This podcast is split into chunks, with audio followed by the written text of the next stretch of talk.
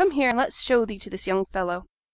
Sylvia came forward, ruddy as any rose; and in a moment Kinraid recognized her as the pretty little girl he had seen crying so bitterly over Darley's grave.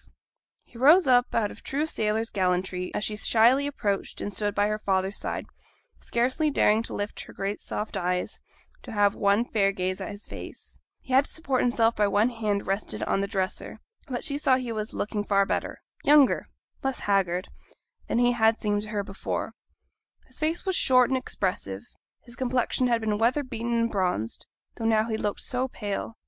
His eyes and hair were dark; the former quick, deep set, and penetrating; the latter curly, and almost in ringlets. His teeth gleamed white as he smiled at her, a pleasant friendly smile of recognition; but she only blushed the deeper, and hung her head. 'I'll come, sir, and be thankful.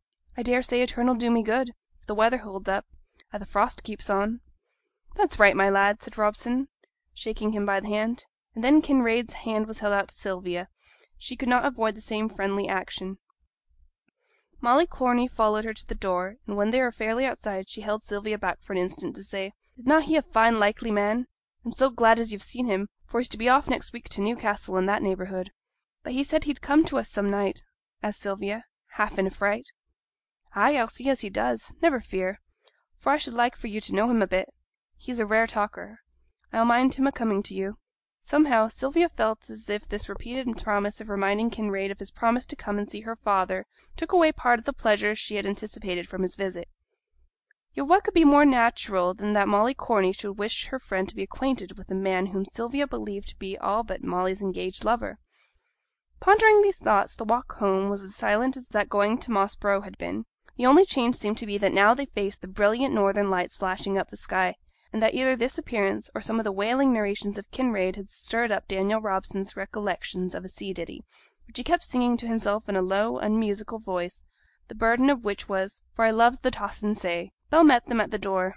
'Well, and here ye are at home again; and Philip has been, Sylvie, to give thee thy ciphering lesson, and he stayed a while, thinking thou'd be coming back.' 'I'm very sorry,' said Sylvia, more out of deference to her mother's tone of annoyance than because she herself cared either for her lesson or her cousin's disappointment. 'He'll come again to morrow night, he says; but thou must take care and mind the nights he says he'll come, for it's a long way to come for nought.' Sylvia might have repeated her 'I'm very sorry' at this announcement of Philip's intentions; but she restrained herself, inwardly and fervently hoping that Molly would not urge the fulfilment of the specksioneer's promise for to morrow night, for Philip being there would spoil all; and besides, if she sate at the dresser at her lesson, and Kinraid at the table with her father, he might hear all, and find out what a dunce she was. She need not have been afraid. But the next night Hepburn came, and Kinraid did not.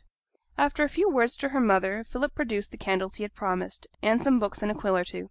'What for hast thou brought candles?' asked Bell, in a half affronted tone. Hepburn smiled. Sylvia thought it would take a deal of candle light, and was for making it into a reason not to learn. I should ha' used t' candles if I'd stayed at home, so I just brought them wi' me.' 'Then thou mayst just take them back again,' said Bell, shortly, blowing out that which he had lighted, and placing one of her own on the dresser instead. Sylvia caught her mother's look of displeasure, and it made her docile for the evening, although she owed her husband a grudge for her enforced good behaviour. 'Now, Sylvia, here's a copy book wi' t' Tower of London on it, and we'll fill it wi' as pretty writings as any in North Riding.' Sylvia sate quite still, unenlivened by this prospect. 'Here's a pen as 'll nearly write of itself,' continued Philip, trying to coax her out of her sullenness of manner. Then he arranged her in the right position. 'Don't lay your head down on your left arm; you'll ne'er see to write straight.' The attitude was changed, but not a word was spoken. Philip began to grow angry at such determined dumbness. 'Are you tired?' asked he, with a strange mixture of crossness and tenderness. 'Yes, very,' was her reply. 'But thou ought'st not to be tired,' said Bell, who had not got over the offence to her hospitality, who, moreover, liked her nephew, and had, to boot, a great respect for the learning she had never acquired. 'Mother!' said Sylvia, bursting out, 'what's the use on my writing? Abednego, Abednego, Abednego, all down a page. If I could see t' use on 't, I'd ha' axed father to send me to school; but I'm none wanting to have learning. It's a fine thing, though, is learning. My mother and my grandmother had it; but the family came down i' the world, and Philip's mother and me, we had none of it; but I ha' set my heart on thy having it, child.' 'My fingers is stiff,' pleaded Sylvia, holding up her little hand and shaking it. 'Let's us take a turn at spelling, then,' said Philip. 'What's t' use on it?' asked captious Sylvia. 'Why, it helps one i' reading and writing.' 'And what does reading and writing do for one?' Her mother gave her another of the severe looks that, quiet woman as she was, she could occasionally bestow upon the refractory; and Sylvia took her book and glanced down the column Philip pointed out to her; but, as she justly considered, one man might point out the task, but twenty could not make her learn it if she did not choose; and she sat herself down on the edge of the dresser, and idly gazed into the fire; but her mother came round to look for something in the drawers of the dresser, and as she passed her daughter, she said in a low voice, 'Sylvie, be a good lass; Set a deal o' store by learning, and father 'd niver send thee to school, as has stuck by me sore.'